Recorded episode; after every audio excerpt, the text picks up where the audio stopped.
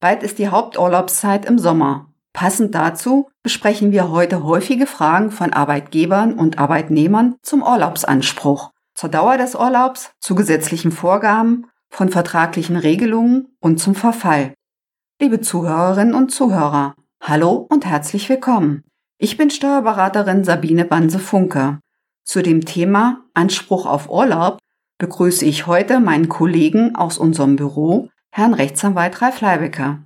Er bearbeitet in unserem Büro alle rechtlichen Fragestellungen, unter anderem auch den Bereich des Arbeitsrechtes. Herzlich willkommen, Herr Leibecker. Hallo, Frau Banse-Funke. Guten Tag, liebe Zuhörer in die Runde. Herr Leibecker, fangen wir gleich mit der ersten Frage an.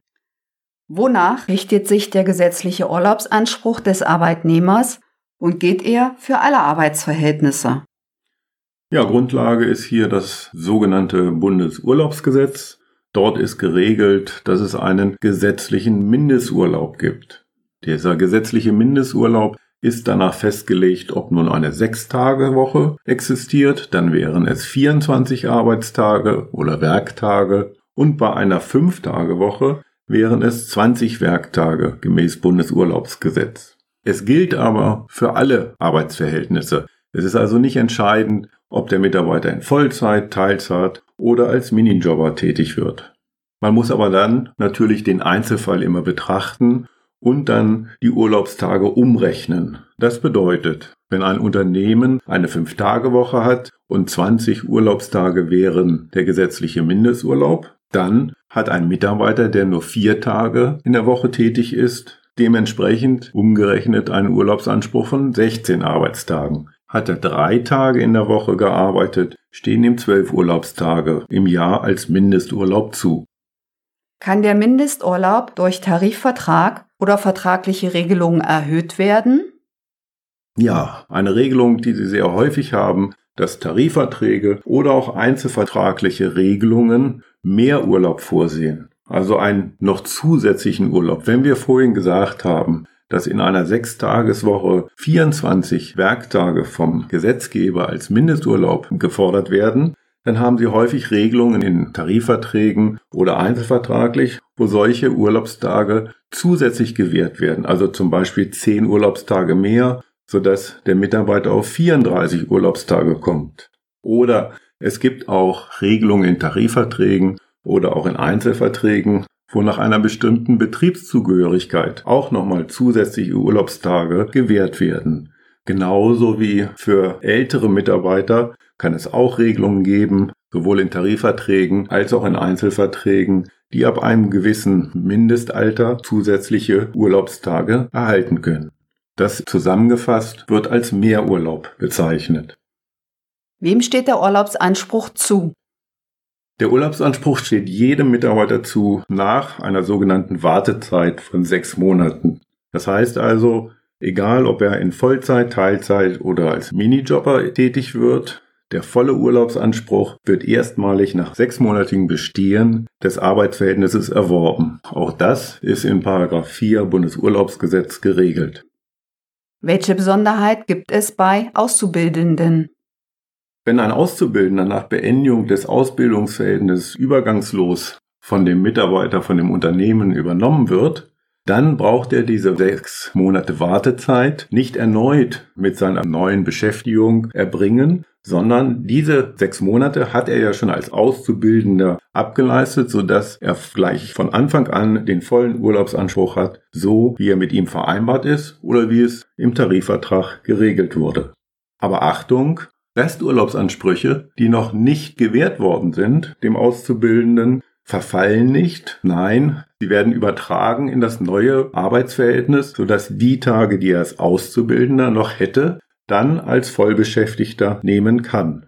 Somit ist es eigentlich wichtig für den Arbeitgeber, dass er prüfen kann vor Ende der Ausbildung, ob dieser noch Resturlaubsansprüche hat aus seinem Ausbildungsverhältnis. Die sollte er eben vorher nehmen, bevor er dann in das gefolgte ordentliche Arbeitsverhältnis übernommen wird.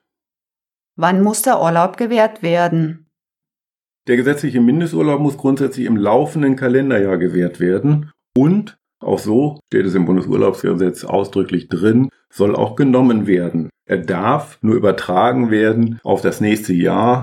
Da haben viele bestimmt schon von gehört. Der 31. März des Folgejahres ist immer der sogenannte Stichtag für die Übertragungszeiträume. Aber auch das sagt der Gesetzgeber, da müssen bestimmte Voraussetzungen vorliegen.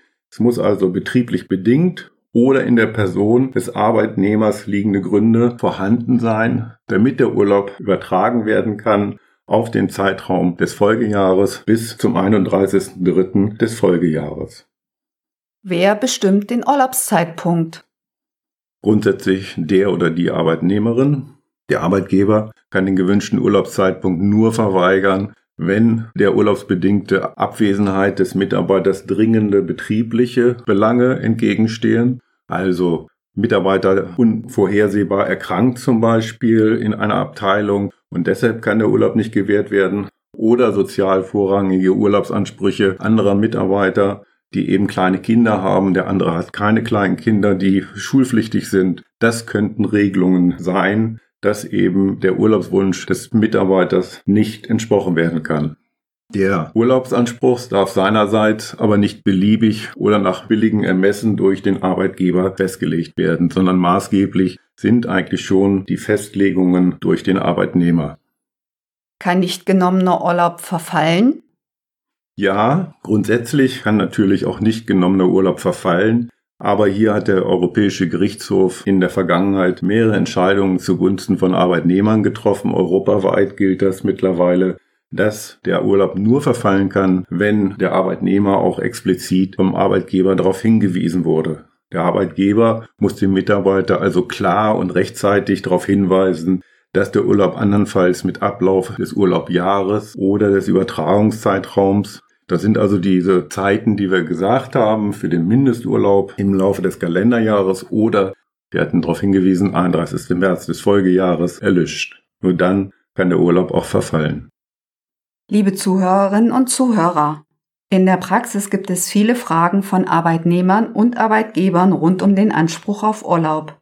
Aufgrund der Länge haben wir das Interview aufgeteilt. Wir hoffen, wir konnten heute einige für Sie relevante Fragen beantworten. Das Transkript dieser Folge finden Sie wie gewohnt auf unserem Blog auf unserer Internetseite zum Nachlesen. Den Link finden Sie in den Shownotes. Benötigen Sie eine Beratung? Dann sprechen Sie Herrn Leibecker an. Die Kontaktdaten sind in den Shownotes beigefügt. Vielen Dank, Herr Leibecker. Liebe Zuhörerinnen und Zuhörer, wir hören uns im zweiten Teil wieder. Tschüss, bis zum nächsten Mal. Ja, tschüss und vielen Dank auch von mir an die liebe Zuhörer und Zuhörerinnen.